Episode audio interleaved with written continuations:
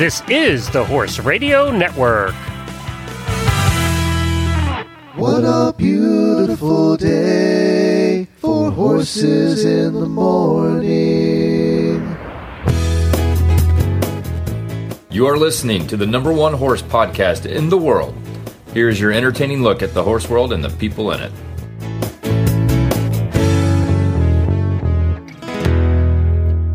This is Coach Jen from Ocala, Florida. And I'm Mary Kitzmiller from Kemp, Texas, and you are listening to Horses in the Morning on the Horse Radio Network for, is it the date? May thirteenth, um, episode twenty-six eighty-one. Today's show is brought to you by Horseware. Good morning, Horse World. What is your favorite day of the week? You never stop learning. You never stop understanding. It's more in-depth than just riding a horse. Knowing that for the rest of my life I could work on this and, and I'll never stop learning.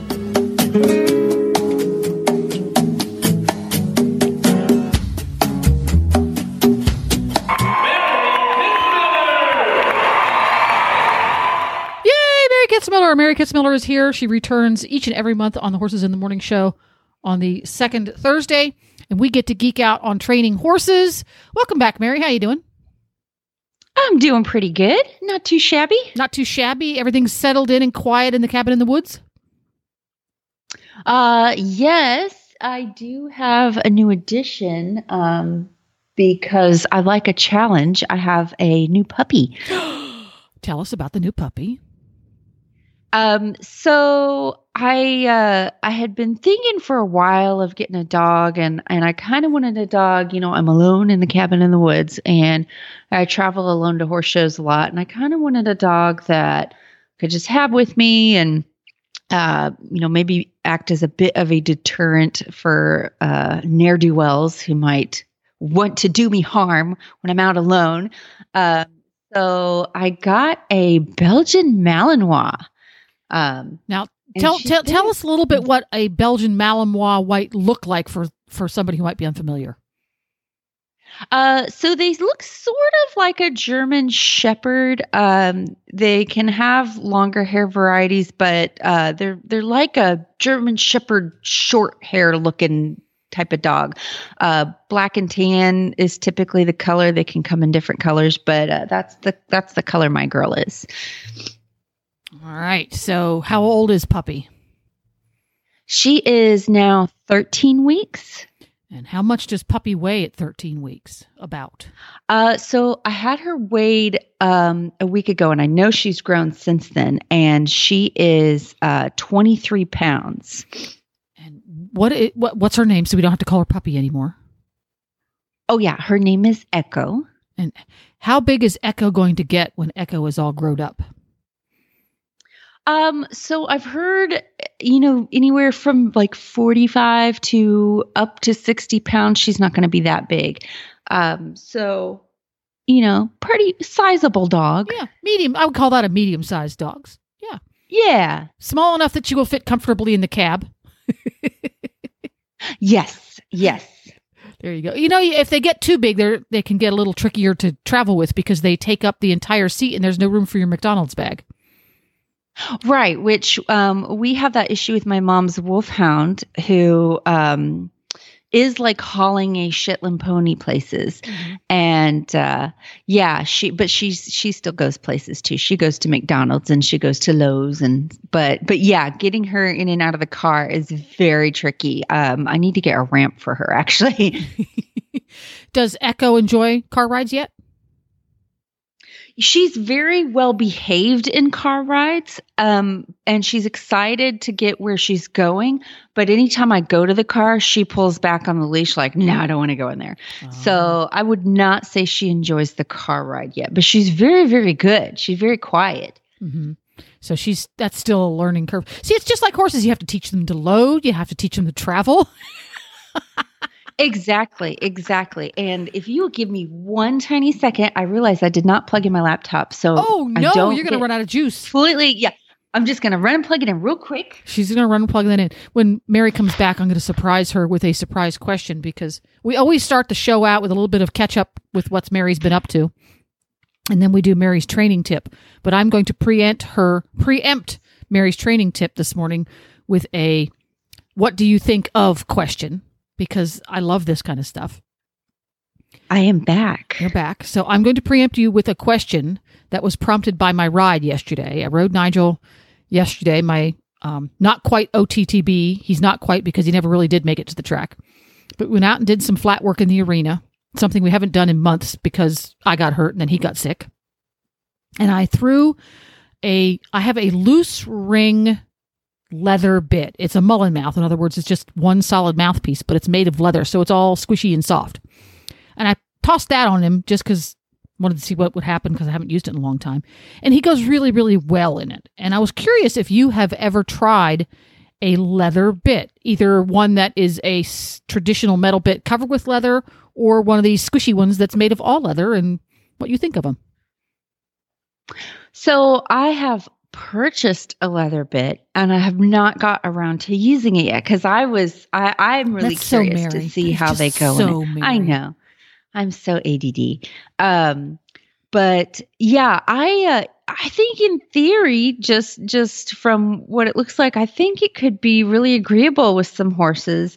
Um, my only worry would be that it would eventually break down and break. Um, oh yeah, this is if I used this every day, I would have to replace it every six months uh, because he does is, he does pick it up with his tongue and get it between his teeth a little bit and and gnaw on it like a piece of chewing gum a little bit here and there, particularly mm-hmm. when we're done riding mm-hmm. and we're strolling back to the barn. He'll stuff it up in there like a wad of chewing tobacco. Um, so he's put some scarring on it, but if I had to use it every day, it would have to get replaced regularly. Yeah. Yeah. And even if he wasn't chewing on it, um, even if you're conditioning the bit properly every day, um, which I would imagine you would need to do some sort of upkeep with it. Um, just it being in their mouth and being wet the whole time. It's, it's, I can see it causing the leather, leather to break down over time and eventually, um, needing to be replaced. And I would just not want that to accidentally happen, say when I'm on a cross country course or I'm getting chased by dogs down a trail. um, So that's that's my only. I wonder how this would work. Um, scenario. It would be interesting. Uh, in, over in the auditors page, if any of our auditors have used a leather mouthed bit that's just plain old leather on a regular basis, what kind of durability that you have experienced. This one does not get used a lot, but I have. I rinse it off with just a hose when I'm done to get the slime off of it. But the couple of times mm-hmm. that I conditioned it when I first got it, I just took that. It's a product called Bit Butter, which is some kind of an oil base and peppermint that you use to put on their mouth mm-hmm. to condition their lips. And I rubbed that on it to give it a little bit more conditioning. But the, the bit actually came with directions on how to do that. And I think you can use oh, like olive oil cool. and stuff like that.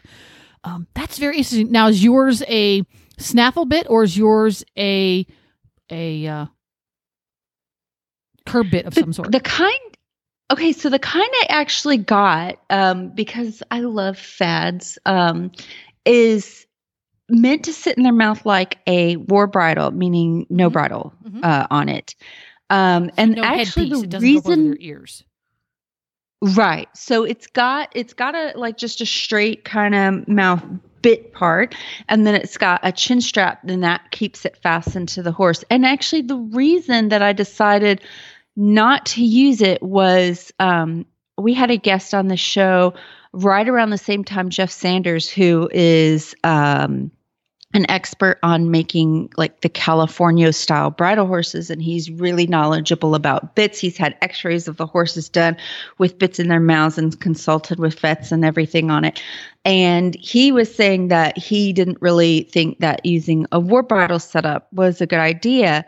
And that kind of made me go, oh, maybe I won't pull this out of the tack room just yet. I still will try it because I'm I'm open for experimenting. Um, but it kind of made me go, I'll just stick with my hackamore for now. Um, so I might go ahead and invest in one that acts like a like a snaffle bit. Mm-hmm. Um, because like I said, I like to experiment, and I, I like to, you know, if something is out there that looks neat and, you know, obviously ethical, I'm not going to buy every gadget I see. Um, you know, I'm totally willing to try because, and, and I never throw bits away because there's always going to be that one horse that nothing agrees with this horse. He doesn't like this bit. He chews on this bit. He puts his tongue over this, or, you know, he, you know, he doesn't agree with this equipment. And then that one weird thing you've had in your barn for thirty-seven years is the thing he likes. That's kind of how it works. You're right. The hard part yeah. about a leather bit is I have to keep it in, in the house. We live in Florida and it's leather. Yes. So it will get yeah. slimy and gross and disgusting if I leave it out of doors. You guys so, get you know. the, yeah, your tack, um, yeah, you have to keep your whole tack room inside pretty much. Pretty much. Yeah. You you can grow, you'll grow mold on your eyelashes if you're not careful here. I'm really surprised I don't have that problem here because we have a severe humidity in uh, where I am in Texas, and we're actually underwater right now. Ah! Um, but yeah, uh, still not, not comparable to Florida, I think. We have, we have a special, I think we have a special amount of mold floating around in the air here. Yeah. Yeah. yeah. So anyway, that was an interesting discussion. I was curious if, if you had ever, and it never even occurred to me that you would have the, for lack of, I guess it's technically called a war bridle style bit where it's just, it's basically a little loop that goes around their lower jaw, but in that gap between the front teeth and the back teeth. And it has a little slip knot or buckle of some sort so that it can be snugged up just enough that it can't fall out and slide over their teeth. Is that how kind of how it works? Yep, exactly. And, and you know, like any, most pieces of equipment, it can be used well. Um, the, the war bridle looks very, um, you know, like, oh, it looks so natural. And the horse doesn't have a, you know, doesn't have a bridle on. I don't know if any of you guys remember the, I think he was a show jumper, Samsung Woodstock. He, that's what he yes, showed in. Yes. Um, yeah. Way back in the day, I had that briar horse. Um, But it, it can actually be a very severe piece of equipment if you're not careful. And then, you know, there's always the worry if you accidentally drop a rein on the ground. Of course, that's with any bit. You don't want them to exactly. step on that. They could, yeah. you know, so. And the, I'm sorry, so the name I, of I'll it. probably the experiment name with is, it. Ugh, it's a war bridle. Ah! Oh, yeah. I think it sounds kind of cool. Of course you do. But yes, yeah, maybe the name doesn't. And there might be other names for it. Um But, but yeah, it's, uh, yeah, it's, it's an interesting piece of equipment. I'll have to, I'll have to dig that out and try it out now. Yeah. Not stick it on somebody com- co- cooperative and do a quick video. And I just, I just want to see how it, like, get some close up of how it fits in their mouth and stuff. 'Cause I'm very curious. I'll do it to Remy. He puts up with anything. Remy's a good egg. He is. He doesn't mind being he a He's pig. Chick- He's a good egg. He, and Remy, by the way, if you're unfamiliar, is one of Mary's wonderful Mustangs. Most adorable Mustang ever. So uh, you mentioned at the start of the show that Horseware sponsors this here episode. It wouldn't be here without Horseware. So speaking of equipment, let's hear from Horseware's Ice Vibe, a piece of equipment that can be also very useful for horses before, during, and after competitions. And then when we come back, we're going to dive into Mary's training tip of the month. In the world of horse racing and elite equestrian sports, it's all about how to prepare and repair. Ice Vibe is a truly portable and highly efficient circulation therapy system for your horse. Before activity, prepare to prevent damage by using the Ice Vibe's vibration pads. Repair after the event by using the unique combination of cold packs and vibration to minimize swelling and encourage blood flow. And because it's battery powered, Ice Vibe is truly portable. The essential and affordable tool to prepare and repair. Ice Vibe. You can find out more details about Ice Vibe at ice dash vibe dot com or horseware dot com, or ask your local tack shop or online supplier for more information about Ice Vibe circulation therapy from Horseware. Dun, dun, dun. Okay, what is your training tip and what inspired it? Because there's always something. So I noticed we, we got some really, really good questions this month, and I noticed that there's a common theme uh, which usually happens. It was very interesting um, amongst the questions. So I thought that would be a great topic for the training tip. And it is teaching your horse to give to pressure. Now, that seems like a no-brainer. And if any of you guys have followed, you know, different trainers of various disciplines, um, they'll, well, they'll all tell you that. Your horse needs to understand how to yield or give to pressure. I'm not sure if my mic is picking this up, but my cat is losing her mind and running back and forth upstairs like a maniac. I thought I would have to worry about the puppy being loud, but I think my cat got into something. I don't know if there's catnip up there. I don't know about, but she's being a maniac right now. Let's ho- let's hope it's catnip and not a wild creature. Oh, Lord, I didn't even think about that. Oh, well, thank you. She sounds like she's You're got welcome. it. You're welcome. Yeah, she sounds like she's got it taken care of up there. Yeah. Um, um, so, yeah, teaching your horse to give to pressure. And that seems like a no-brainer. But there are so many ways to teach your horse to give to pressure and so many body parts you want your horse to learn to give. Um, so a lot of these questions involve uh, teaching a horse to tie, teaching a horse to pony, important things to teach your colt when you're starting them. Um, and then one horse, I believe, has a phobia, uh, has a specific problem surrounding his pull and pulling back. So um, that is a very important thing you want to teach your horse to give to, because most of us are going to tie our horse up at some point, um, or we want to lead our horse, we want to get our horse onto a trailer, or we might want to pony another horse. Um, so teaching them to give to pull pressure not only is going to be very practical, but you can actually end up saving their life, because there can be all sorts of accidents that happen if the horse is um, fearful of pressure coming uh, around his poll. So like the halter pulling behind his ears. So how I teach this, I don't just put the horse in a situation where he's going to fear pull pressure and just say, well, deal with it. Good luck.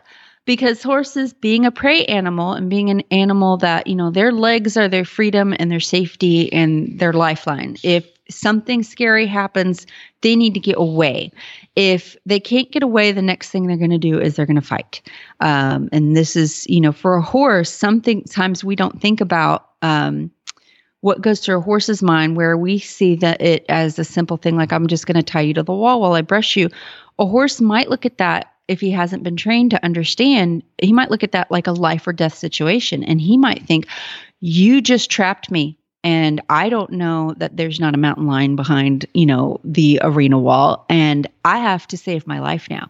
And if I can't run away, which might be the first thing he tries by pulling back, he will do whatever it takes to get safe, which might be flipping over, breaking whatever he can break to get out of there.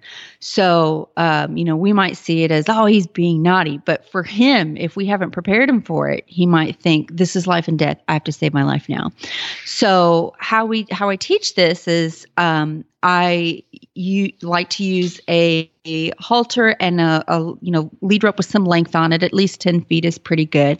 And I might start with something as simple as um, I'll stand in front of him and I will comb my hands down the lead rope, not pulling the lead rope, just kind of putting slight pressure on that rope by just sort of massaging my hands up and down that lead rope and like pulling the lead rope towards my chest.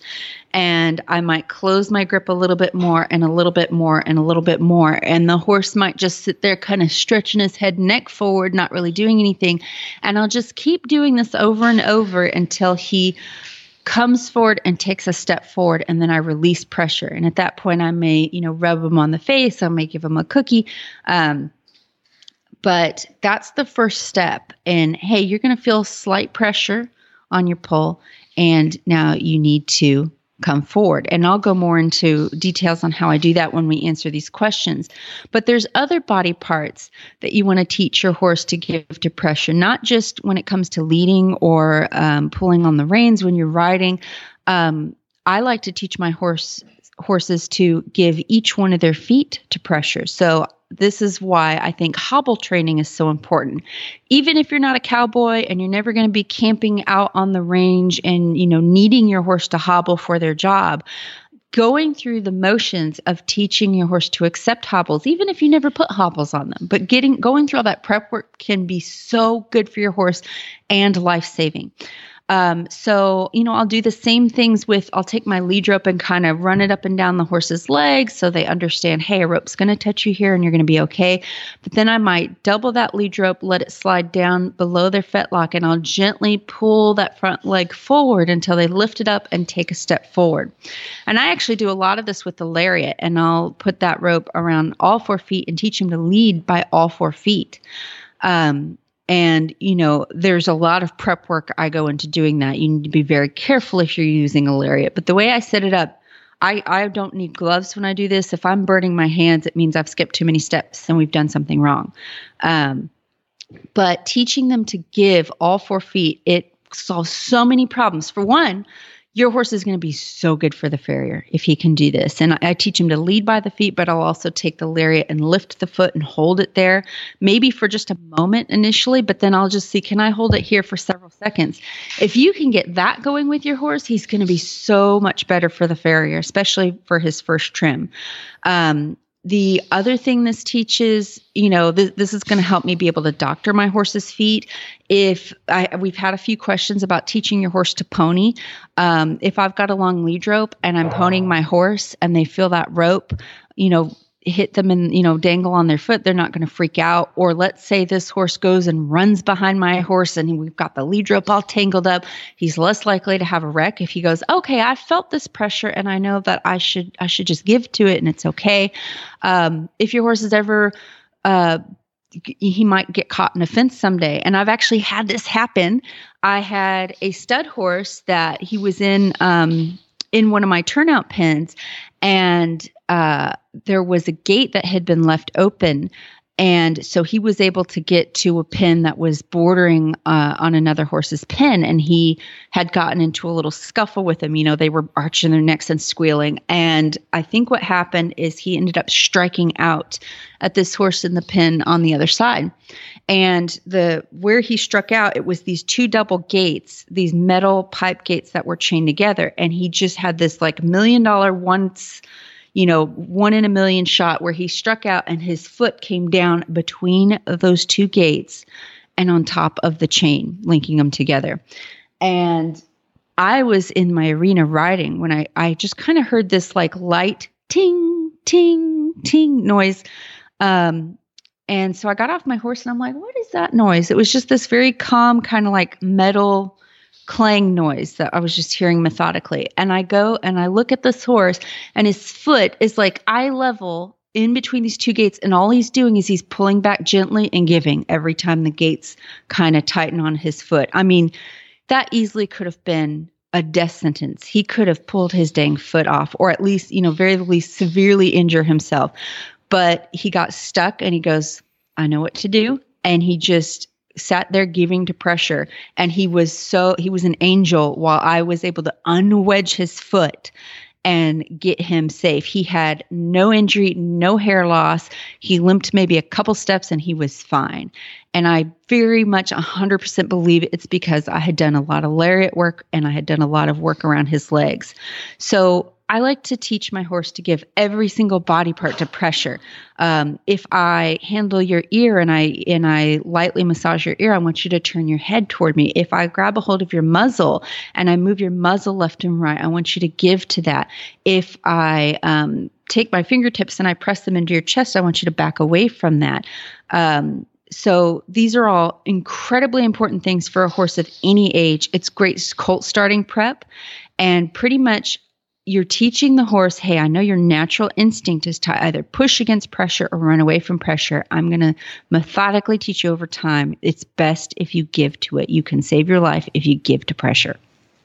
There we go. And it's, I think, I think of it as an ongoing thing too. It's not a case of I've taught my horse to move away from pressure and now I'm done. It's, it's a continuous exactly. process because the application of the pressure is constantly changing. There's a there's leg pressure, and there's pressure from the weight in your seat. There's pressure from the halter. Yes. There's pressure from the butt bar. There, it's constant. So I think a lot of us fall into that trap of, okay, I've I've started the horse, or I got a new horse. Uh, I taught him to give from halter pressure. He stands tied beautifully. I've taught him to give to pressure from the bit. He turns and gives his face to me quietly and easily. I've taught him to move away from leg pressure. He can do side passes all day long. I'm done. And it's, I think it's the it, the whole concept of giving to pressure permeates our relationship with horses all the time. Yeah, it is never ending. And because one, it's very counterintuitive for the horse as a prey animal, but it also, like you just mentioned, it's going to go throughout your whole relationship. Even if you're, you know, you're trading up to Grand Prix level dressage, it, it goes from, I'm going to teach you how to be safe and stand tight and do these basic things to, this is how your tempi lead changes are going to get really good. If you understand how to give your hips when I, you know, when I press my leg against you in this certain way. So it's never ending, and you can always come up with new and interesting ways to see, hey, can I get my horse to give to this? Um, you know, there will be a very few times when I want my horse to actually resist pressure. So like with um, colt starting, uh, if I pull on the saddle to get on, I try to get on to where I'm not like ripping the saddle off of them. I try to be very gentle, but they're still going to feel that pressure. I want to teach that horse to, hey, sturdy your feet up, stand square, and hold my weight. So they actually have to brace. So there are a few times where I want you to brace against pressure. If I'm training a rope horse and, you know, and I rope a cow, he needs to be able to, when he feels that the the lariat pulling against the horn, I don't want him to follow the cow around. I want him to hold still so we can get that cow stopped and doctor it. But for the most part, it's all about giving. There you go. It's all about giving. Well, speaking of giving, I'm going to give us a little quick break, and we're going to hear a little music. We're going to hear from Jared Rogerson. We don't get to always play a song on the morning show anymore, but we're going to hear from a little bit of Jared Rogerson, and I thought Riding Wild Ponies would be appropriate for today. Oh, lovely.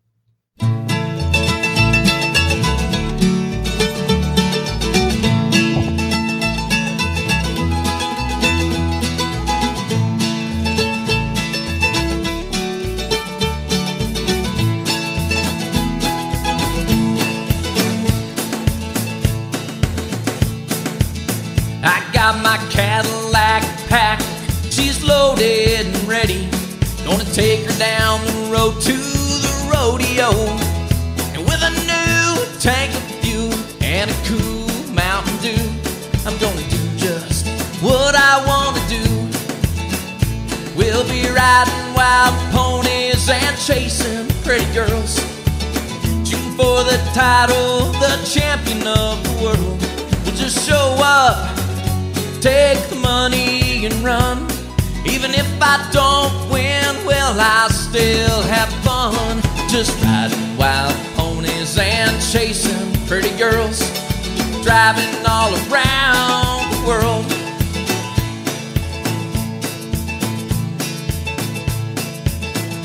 Granddaddy said I need to find a girl and settle down. It's a secret to a happy life. Now I'm feeling pretty good, man, he must have been right. I just found my one and only for the night.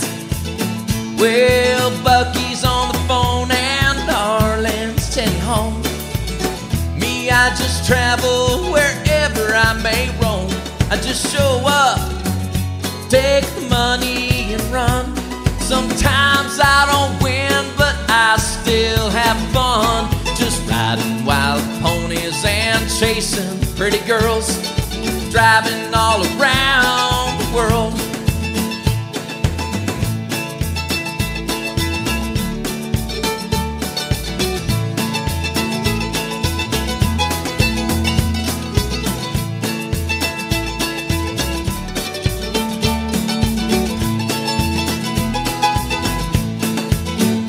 We've been riding wild ponies and chasing pretty girls, finally won the title, the champion of the world.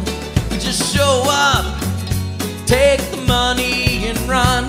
Even though I always win, well, I still have fun. Just riding wild ponies and chasing pretty girls, driving all around the world.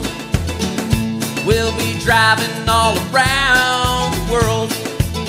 Another half a million miles around the world. There we go, Jared Jared Rogerson. If you just Google Jared Rogerson, you'll find his website. He has tons and tons of really fun, cool songs. So check that out. All right. You've had exactly three minutes and one second to choose which of the listener-submitted questions we are going to answer first. Okay, let's go with uh, Jillian Brewer. And she said, my young horse has just started trail riding. He's only been out twice, but we discovered that he's terrified of puddles slash water. When I finally got him to step in a puddle, he rushed out to dry land. How can I introduce him to this so he can feel confident about it? Will ponying him with another horse help? Um, yes, that can help. Um Uh, and having another horse. Oh my gosh, this cat is losing her mind. Um, this is real podcasting having, here, people. This is real deal. Oh man, man. Every, every month it's something. Um, so yeah, having another horse with you that has experience, um, can be really helpful. I like to personally do it to where I have someone on the more experienced horse and I might be on the horse that's a little bit nervous. And, uh, this actually does happen quite a bit on the trails that I go out, uh, that are pretty local. We usually cross some sort of little stream or a little muddy area or a little puddle. And we put the more experienced trail, uh, veteran up front. And I put my young horse's nose. I just point, uh, my horse's nose and keep it right on that older horse's butt. Um, and, uh, the older horse crosses nice and fluidly. And I just, uh, nine times out of ten, my horse will just go, well, he did it. Okay. I'll do it. Um, we don't always have that luxury of having another horse with us on the trail. So there are some things you can do at home. I like to start tackling this kind of thing with groundwork. A tarp is a great, uh, puddle substitute, but you can even, you know, you can even create, uh, some puddles on your ranch, or if you're at my ranch right now, you can have lakes to practice in. We are underwater. Um, so what I typically do on the ground to start, just in case some horses get quite airborne over puddles and sometimes I don't want to ride that. So, Uh, I'll start on the ground using an exercise called the sending exercise. Um, and this is also a great exercise to teach a horse to give to pull pressure. So for those of you who are wondering about how to teach your horse to tie, this also conquers that. So I teach my horse, hey, if I pick up pressure on this lead rope, so I'll kind of point where my I want my horse to go, but the, by pointing, I'm also putting slight pressure on that lead rope, which puts some pressure behind the horse's ears, so it, it adds a little bit of pull pressure there. And I'll usually have something in my opposite hand, like maybe the end of the lead rope, if my lead rope's long enough, or a flag, or a whip, or a stick. All I'm doing with that instrument is to create forward pressure from behind.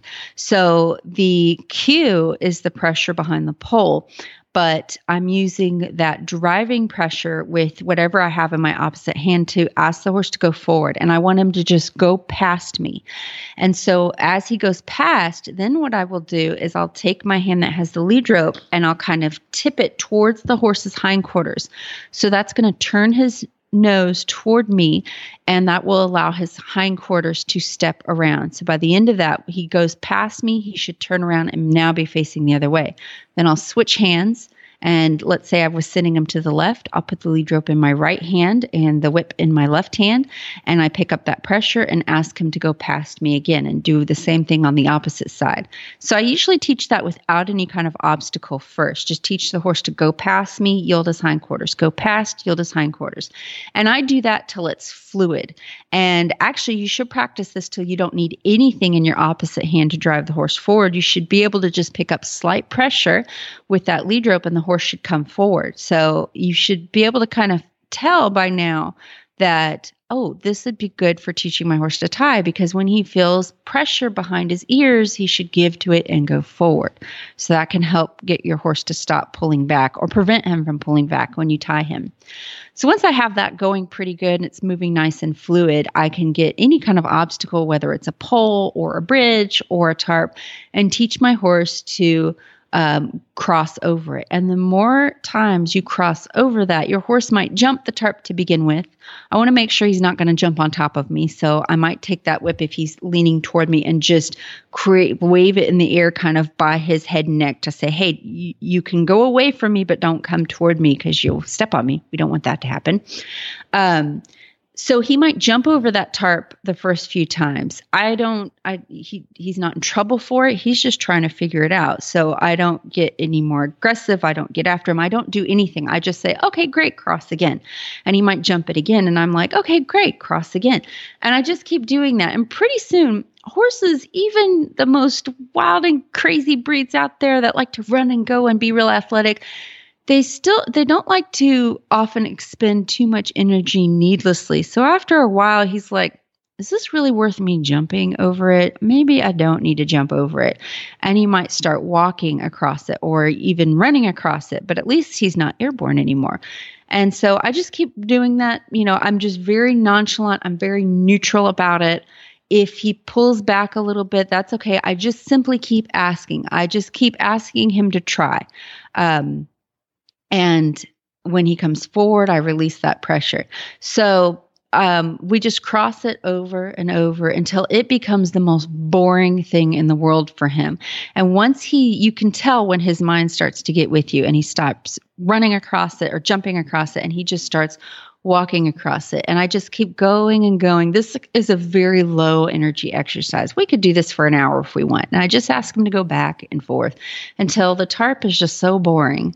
And then I'll take him away and, and either be done with the lesson or go work on other things. And um, so you can do the same thing if you're lucky enough to find puddles or streams on, on your property. You can do the same thing starting from the ground. And that takes the pressure off of you, the rider, to worry about, am I going to stick on this if he jumps over it or shoots over it? Um, and, uh, so I might, you know, set up a puddle, I either get the, the hose out and create a puddle or find a puddle. Um, if it's safe enough to do on the trail, I've gotten off the horses on the trail sometimes and, and done this, uh, from the ground. But if he jumps across, I just, again, I just ask him to go back over and back over and back over and back over until he walks. And, Um, you don't have to do this from the ground. I like to, because it's just a nice little step, stepping stone. But um, I will do the same thing when I'm on his back. So I'll ask him to cross the puddle. If he jumps across, again, he's not in trouble. I just get control of him. I might yield his hindquarters or ask him to come to a stop. And then I turn around and say, okay, let's do it again. And then I turn around and say, okay, let's do it again. Okay, let's do it again. Okay, let's do it again. And then pretty soon, you know, he discovers after a while, like, okay, well, this isn't so bad. And it just becomes old hat. I may never get him to love the water, but I can at least get him manageable over the water to where he realizes, okay, this isn't that big a deal. Yeah, I can I can get through this safely, even if I hate it. Yeah, I think you're right. Some horses, I think, have a natural dislike for going through water. But I also agree with you that they can all be taught to manage it. And that's why some horses make great event horses and some don't, because some will get over. It's like, oh, it's water. Okay, I understand. And some of them go, no, I really hate this, but I trust you to keep me from dying, so I will do it. My mule hates water. And what I've discovered about him, he's so dang freaking smart, this mule. He does not like to put his feet in water at, like that's deep enough for his feet to disappear. He, and the reason he doesn't like to do this is he is so careful and he has this strong sense of self-preservation. And when he goes through, when I ask him to cross a pond or a stream or something, he's like, I don't know what's in there. And I don't like not being able to know where my feet are going. And he does it. He's very obedient, but he, he groans when he gets, when I have to take him through, he just goes, "Urgh," when I have to go through a pond. Um, I know, but he's, and, and I don't, you know, I don't force him to do that all the time, but I don't you think know, you when can you come force across donkeys a trail and mules to do much at all.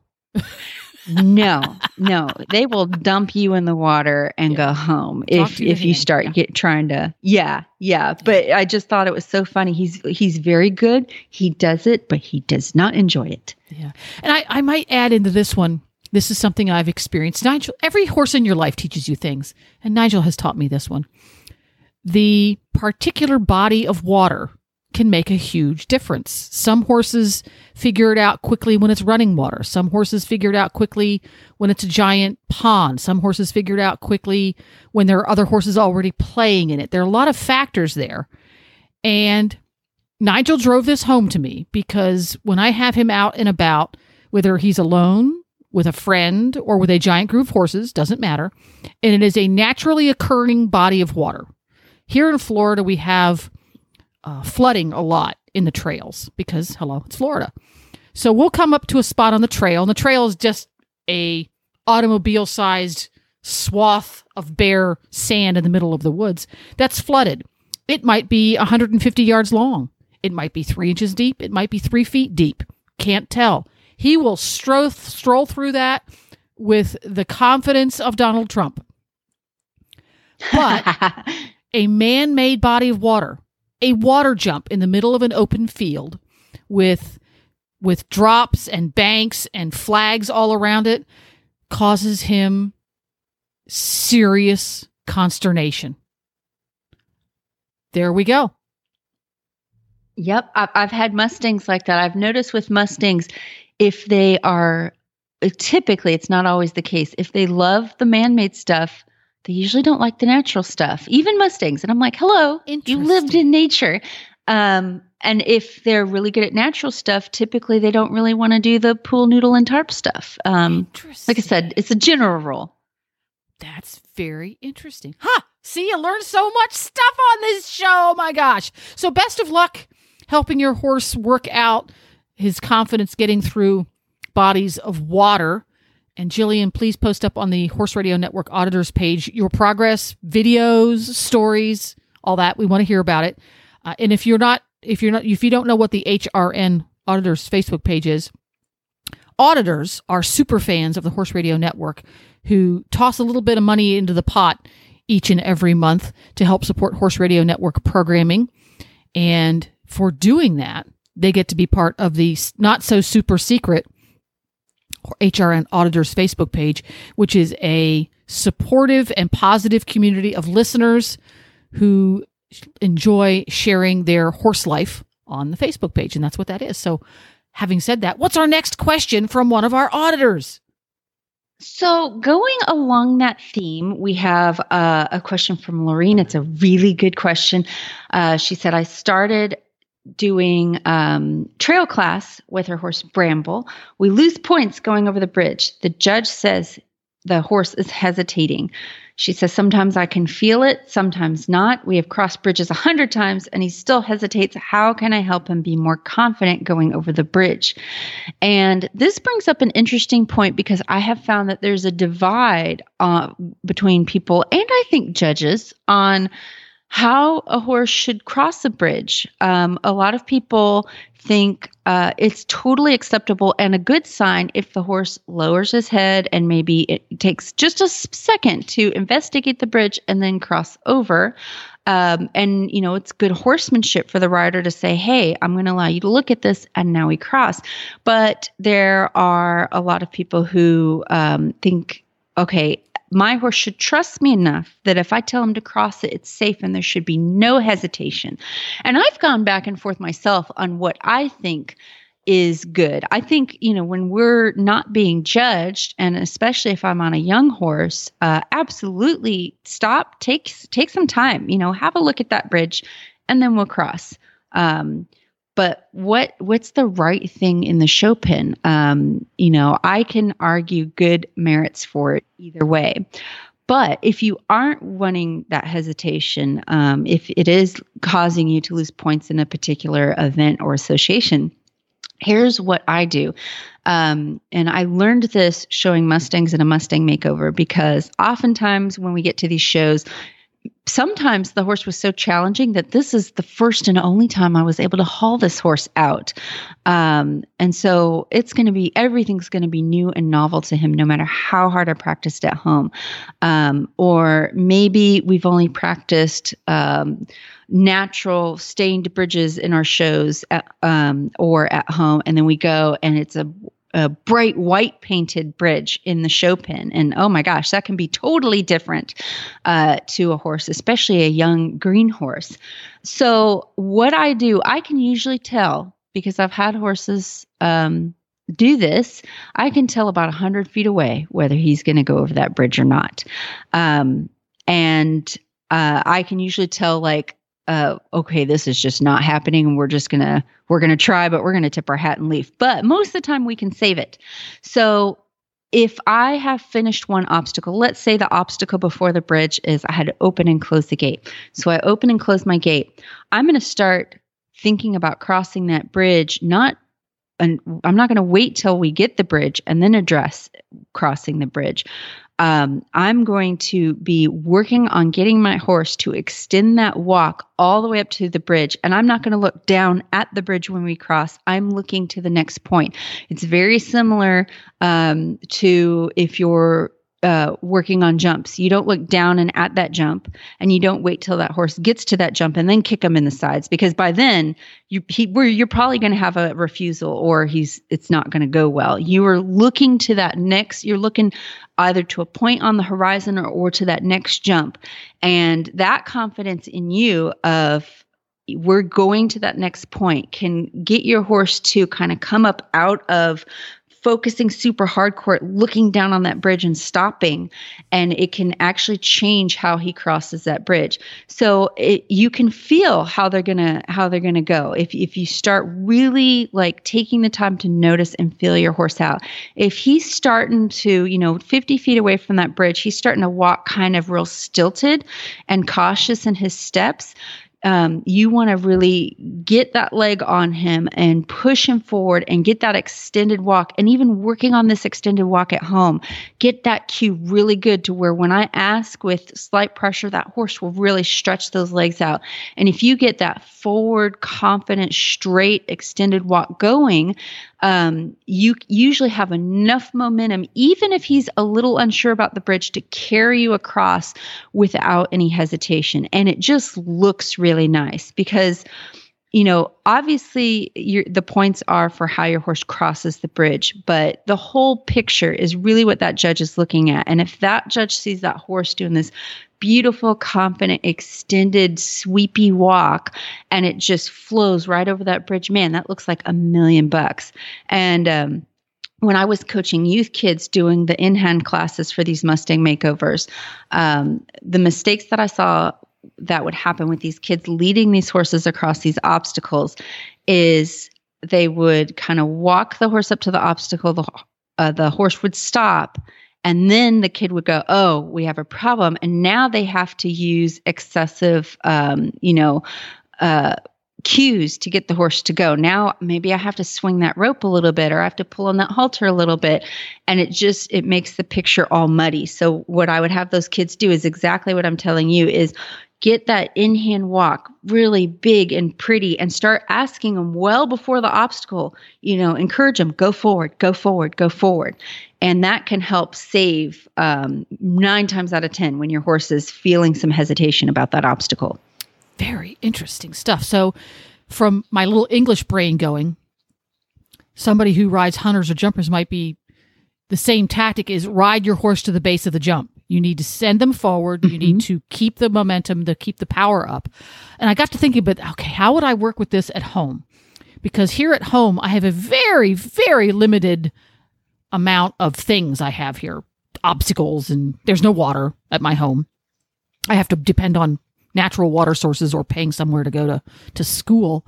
How would I deal with that at home to, to get the same effect? And I thought, well, going over a bridge in a competition setting is essentially changing the footing. It's what's underfoot. There's not really a bridge there. It's a, you know, it's slats or a piece of wood or something.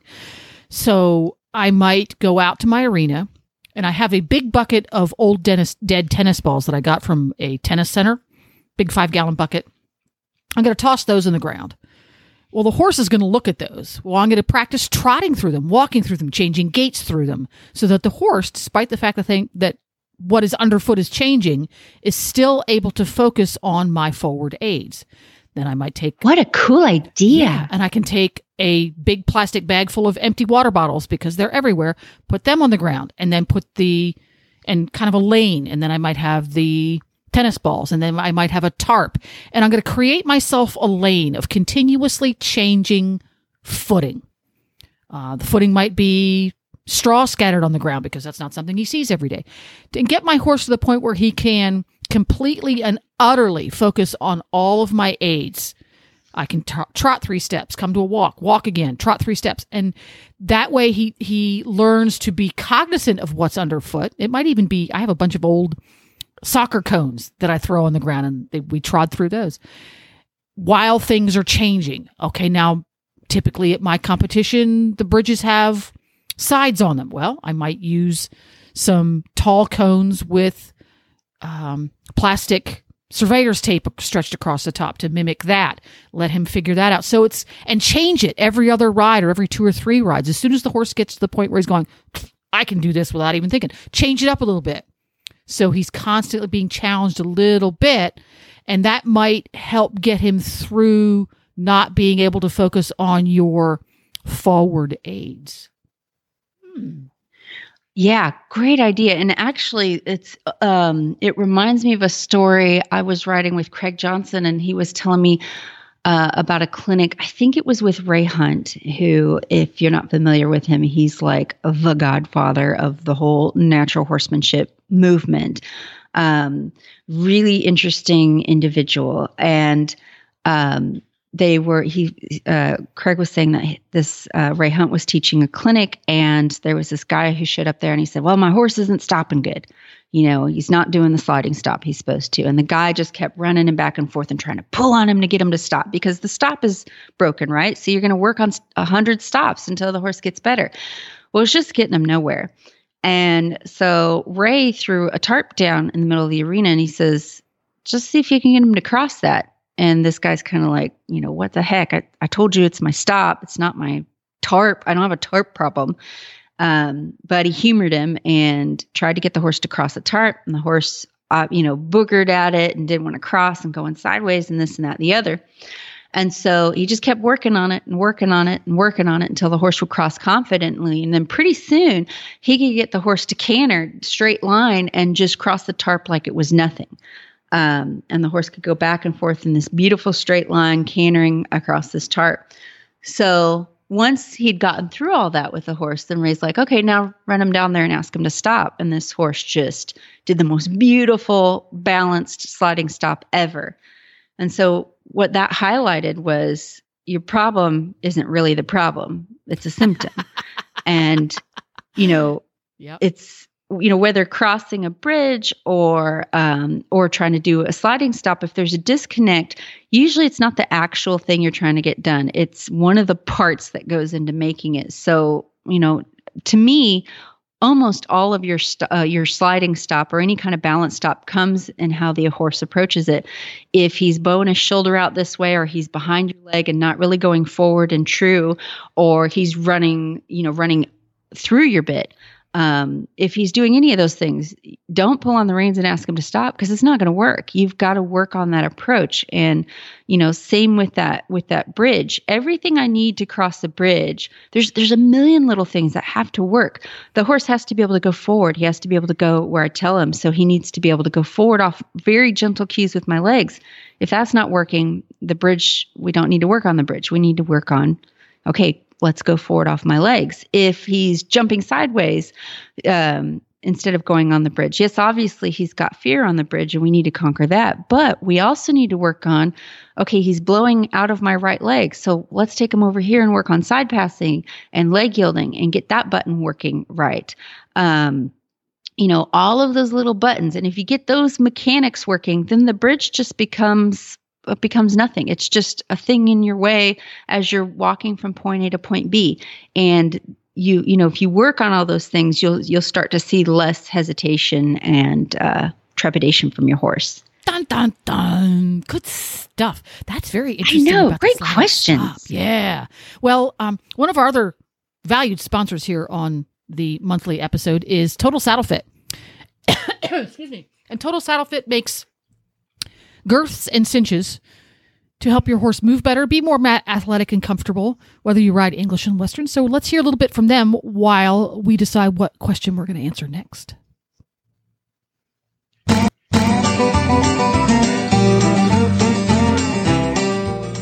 Well, Total Saddle Fit has the cinch that you've been looking for for your Western dressage saddle. The shoulder relief cinch actually changes the position and angle of the billets to prevent the saddle tree from interfering with the shoulder. The center of the cinch is set forward to sit in the horse's natural girth groove, while the sides of the cinch are cut back to meet the billets two inches behind where the horse's natural girth groove lies. This brings the latigos from angling forward to becoming perpendicular to the ground, which reduces the saddle's tendency to be pulled forward into the shoulders. With horses that have shoulder interference without angled billets, it simply moves the billets back to keep the saddle further away from the shoulders. The secondary benefit to this shape is the cutback at the elbows. This gives more room for elbow movement as well and prevents galls in the elbow area. You can find the shoulder relief cinch at total saddle fit dot com. That's total saddle fit dot com. There you go. And when you order your cinch from Total Saddle Fit directly, he guarantees you're going to love it, or he'll pay shipping both ways when you return it. And you get to really use it. You don't have to cover it up with uh, an old sock or something. So check them out, total saddle fit dot com. All right. What's our next question? Uh, let's go with Sam's question, because this was also asked last month and I didn't get to it. Um, I like to teach my horses to pony so I can ride with my kids as they get bigger while maintaining some level of control. I come from an English background, so it's not something I've been exposed to much. What do I need to know from training and preparation uh, to the best equipment and how to safely use it? Ooh, very good question. Um, so I would say the things that can go into getting horse to pony well are a lot of the same components that will go into getting your horse to tie well. And it, it falls into this theme of giving to pressure. So, you know, with your, uh, with your horse that you're going to pony, I would work on things like that sending exercise I mentioned earlier of if they feel pressure behind their pole, they need to come forward. And, you know, how I do this is I, is I pick up pressure on that lead rope and then I use a drive aid like a whip or a flag to uh, create forward movement to get them to come forward. And I do this until I no longer need that driving aid. Um, so that's going to help with your leading and your tying, and it can also help prevent your horse from pulling back if they meet resistance. With the horse you're going to do the ponying on, uh, I tend to think of what could go wrong. So with my horse that I'm going to pony, um, that I'm going to ride while ponying, I will do a lot of desensitization with a lead rope or a lariat. If it's, if it's a horse that maybe I'm going to drag things with my, with my lariat rope.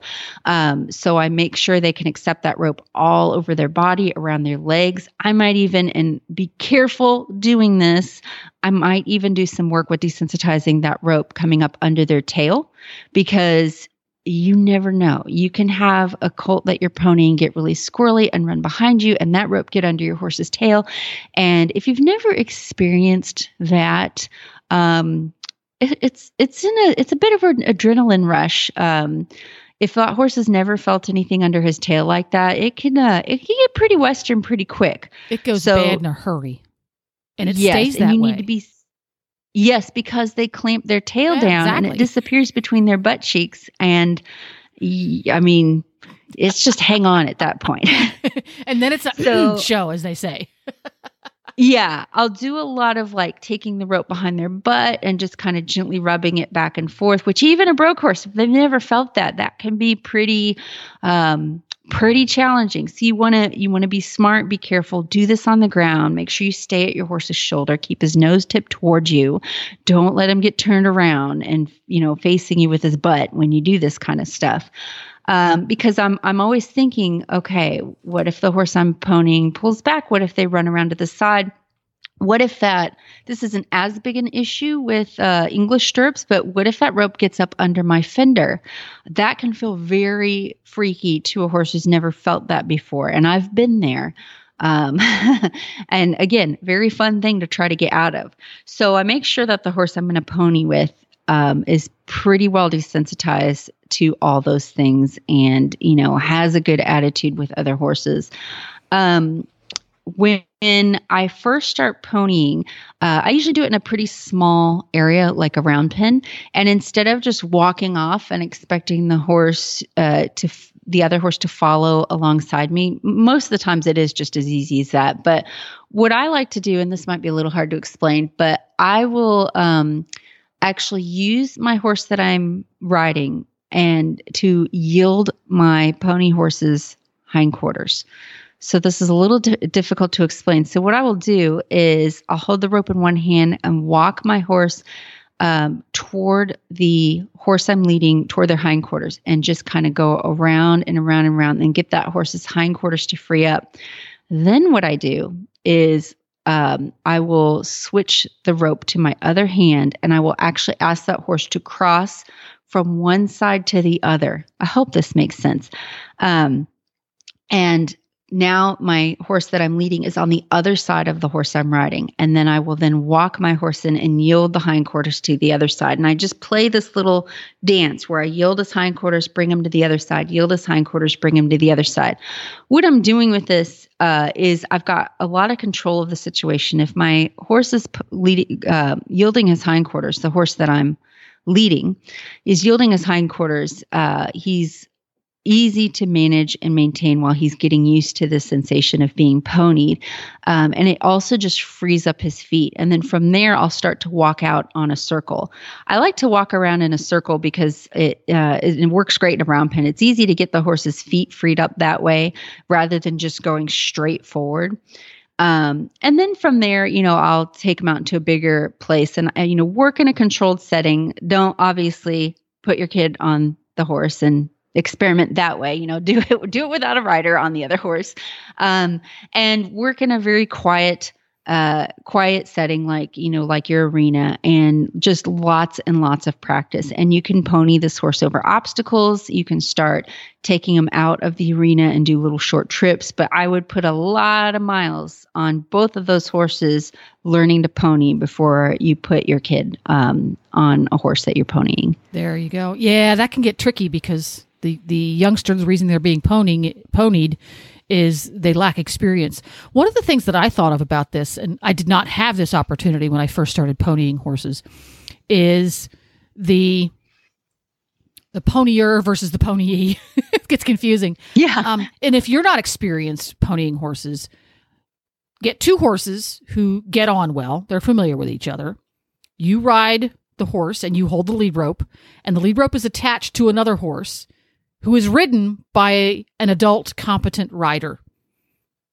And Ooh, practice going through the motions of that exercise you just did. But go through those motions and have that person who is sitting on the horse with the lead rope attached to him help the horse go through that. So you're going through the motions, but you're not necessarily in control of the motions. So you get comfortable. Because one of the things I really struggled with is as I move Scooter, the Hackney pony, around Nigel, because I'm not familiar with what should happen when it's right, I'm struggling a bit. It's a little bit like putting, when you first learn higher level dressage, it's really nice to sit on a schoolmaster so that when you finally oh, yes. press the right buttons, it just happens. So that when you're ponying a horse and you press the right buttons, because there's somebody out there controlling that horse, it happens. When you bring the lead rope out and you put a little pressure, that horse is going to move when you put the little pressure because there's a hu- human out there making sure it happens. Does that make sense? Yes. Yeah, absolutely. I, I would say, you know, there's all sorts of prep, and and probably the biggest equation, all that is just get the miles on both horses practice in a controlled setting, you know, have a, an experienced rider, and, um, you know, before you, uh, before you do it with a kid. And if you do that, then it, it usually it's just a non-event, you know, yeah. cause you've, you've encountered every scenario. The horses are well schooled in it. Um, And yeah, a good challenge for your horsemanship yeah. as well. And let me add, having experienced this, the first, I didn't pony horses a lot, but when I did, it was two horses. Now, when I pony someone, I'm on sixteen and a half hand horse and I'm ponying twelve hands. That does add a degree of difficulty when you have a huge size difference like that. Uh, in my case, if pony gets behind me, even the tiniest little bit, and I'm not paying attention, that lead rope will slip up underneath of my, in my case, stirrup leather or fender if you're in a Western saddle, in the blink of an eye, and cause could possibly cause a train wreck. So if you're if you're on a horse and you're going to be ponying something very short, keep in mind that there is an added level of difficulty and prepare for it. Yeah, do those rope desensitizing exercises with the horse you're going to be riding on the ground first, because, you know, imagine in your head what could happen and then prepare for it. Yeah. There we go. We got time for one more question. What's it going to be? Okay, so we have two horses. We have two questions that are kind of along the same line. Um, there's Angelina with a, a older horse that has pull resistance and pulling back. Um, we will tackle her question, and then I hope in tackling that question that we are going to answer. Um, someone else wanted to know the best way to teach a horse to tie to a stationary object. So Angelina's question is, um, she has a twenty-three-year-old quarter horse gelding, reining trained, trail ridden before she got him. He's a gem in every way, except he pulls back when meeting resistance on his pole. This manifests when tied, cross-tied, even lunging. It, um, if he turns towards me and pulls back, he will run backwards until he pulls me over. Is there a safe way to fix this quirk, or is it just part of his nature? I also board, so I can't just tie him and leave him to figure it out.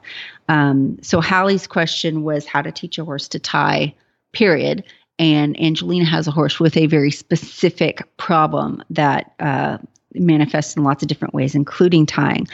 Um, so no, it is not too late to teach this horse uh, how to uh, do this, how to tie safely and be safe, because even though I, I hear this story a lot where he's fine with everything except, but this one problem that this horse has is going to disrupt everything you do with him, and it can be very dangerous. So it is definitely something.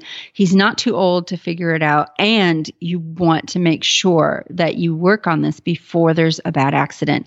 The first thing I would do as you're training him is I would probably have him looked at by a vet or even an equine dentist and make sure there's not something physically causing him pain with his pole. Ding, ding. Ding, ding, um, ding, ding, ding, ding, ding, ding. Yeah. Especially a horse that's got a really deeply seated issue. It could be that sometime in the past, he had pressure against his pole and fought it and got himself into mischief and has something out of alignment. Yeah. Yeah. And that can create problems everywhere, you know, and, and even like their teeth, um, you know, maybe there's something up going on with yeah. his teeth, and that can perm- that can go into the pole. Um, Poor guy has a headache. So, yeah. If I, yeah.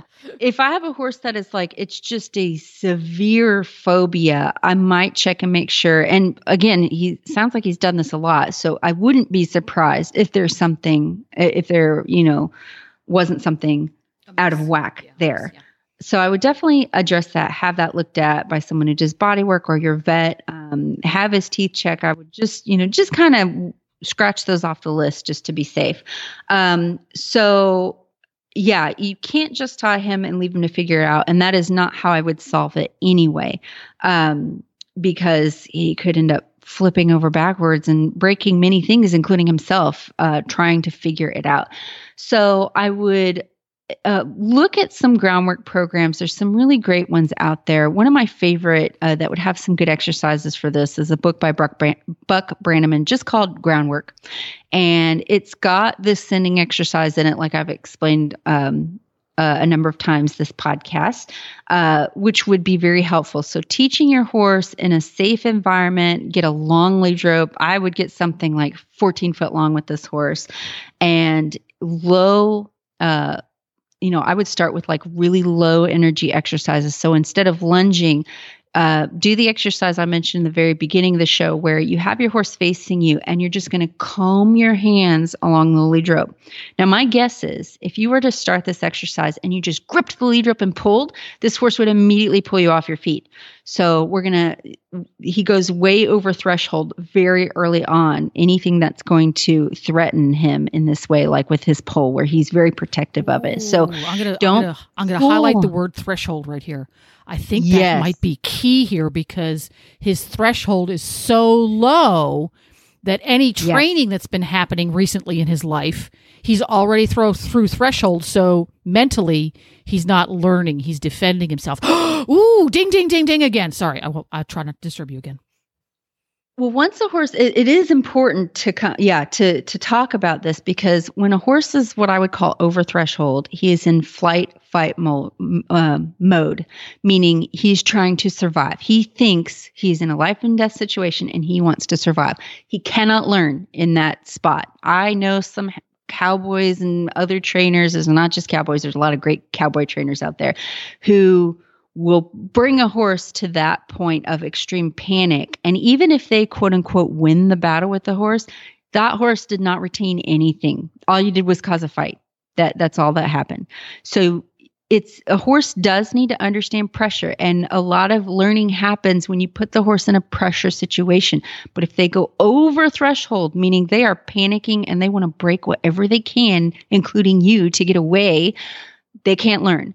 So I would find a way, I would, you know, have a good mental note of where that is for this horse and stay under it. You're going to eventually be able to push that threshold back and to where, to where he's manageable. But what I might do with this horse, get a long lead rope, and I would just stand in front of him quiet and just start combing my hands down that lead rope. I'm not going to even close my hands on that lead rope. I'm just going to create light pressure. And maybe even if he just leans forward a little bit, release, reward. And then just keep kind of combing your hands. You might close your grip a little bit more. You're not going to go, you're not going to ever just grip down on that rope and pull. You're just going to kind of comb and create this pressure and get him to come forward. And I might even, with this kind of horse, they tend to do better if you create a bit of distance between you and them. So I might even get several feet back and do this exercise. And as he learns to, when he feels that, to come forward, and he's going to get a release, so you're going to really put slack in that rope every time he does it. I might just start walking backwards a lo- around the arena and just having him come forward off of that pressure and following me around. That in and of itself, whether you're working with this horse who has a severe phobia or a colt who's never been tied, um, It's it's so good for them to just kind of follow you around and coming forward off that pressure. That is a really good start. And then eventually I'll close the, the gap between me and that horse, and I'll get it to where he puts his nose right on my chest, and I'll just sit. When he gets to that point, I'll sit there and love on him, rub on his face, massage his face, and just make him feel like a million bucks. And that often can just get that horse to kind of go, ah, okay, I'm safe. This is okay.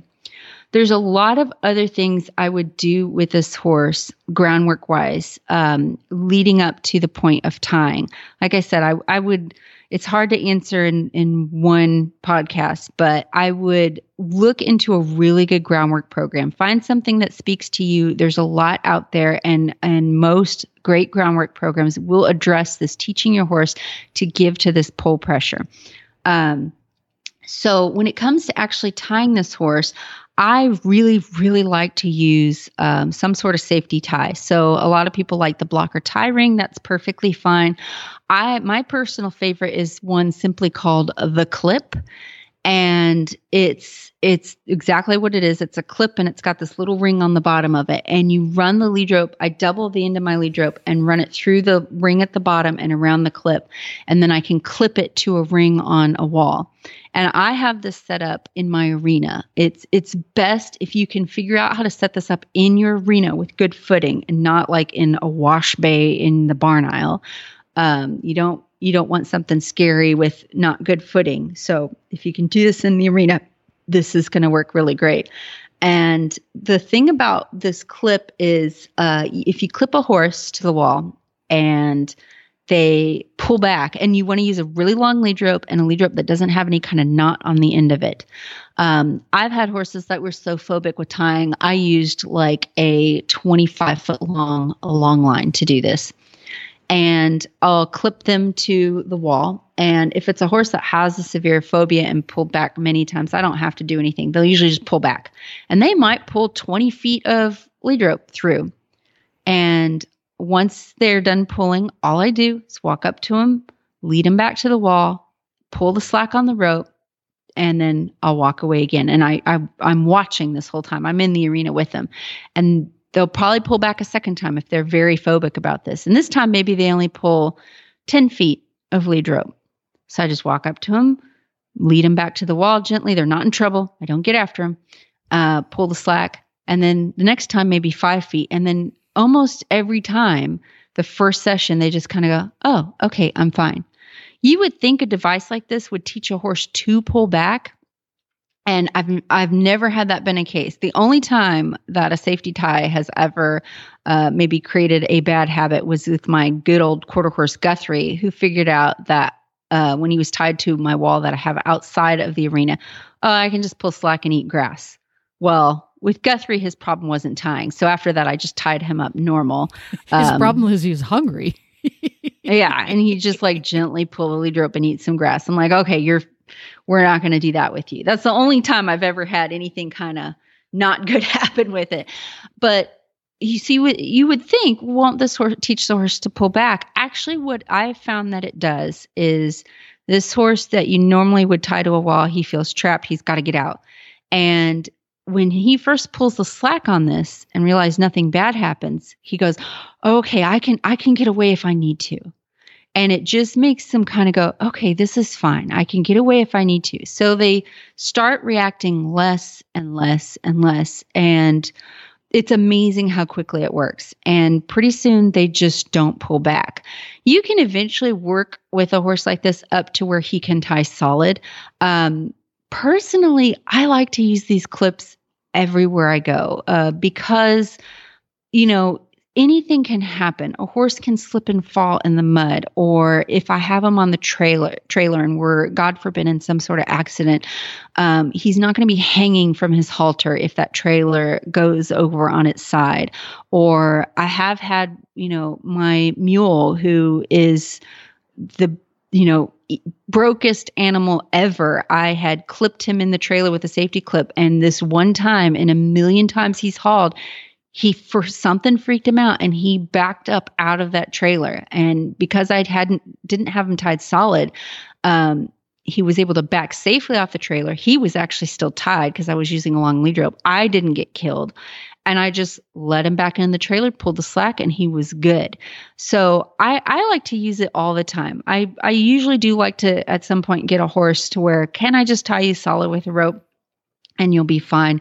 Yeah, but, you know, for me, for what I do, there's never any time where I can't use that clip. Um, so it's just peace of mind for me and my horses, other than Guthrie. Um, they they tie like they're tied solid with that thing. So I, I would definitely look into that. It's great for teaching young horses, and it's great to help other horses get over their phobia. There we go. Great advice. Um, a step-by-step process like everything else. And again, for everybody who submitted questions, thank you very much. Uh, keep tuned into the H R N auditors page for Mary's query next month, and we will do our best to get to as many as we can. So for people who want to appropriately stalk you online, check into having their horses trained by you, hire you to do a clinic and or demonstration, or even come out to your place and get some riding lessons, how can they do that? You can find me online at mary kitzmiller dot com. That's got all my contact information. I'm on Facebook. If you search Mary Kitzmiller Horsemanship, you can find me there. And you can also get D V Ds. You have a couple of D V Ds on training horses. And you'll also have amazing artwork, which can be found where? Uh, you can find us, uh, Troublemaker Trading Company on Facebook, and we have a Shopify website that is also under the name Troublemaker Trading Company, and we've got lots of cool products there as well. There we go. So we will see you again next month on the second Thursday. Sounds good.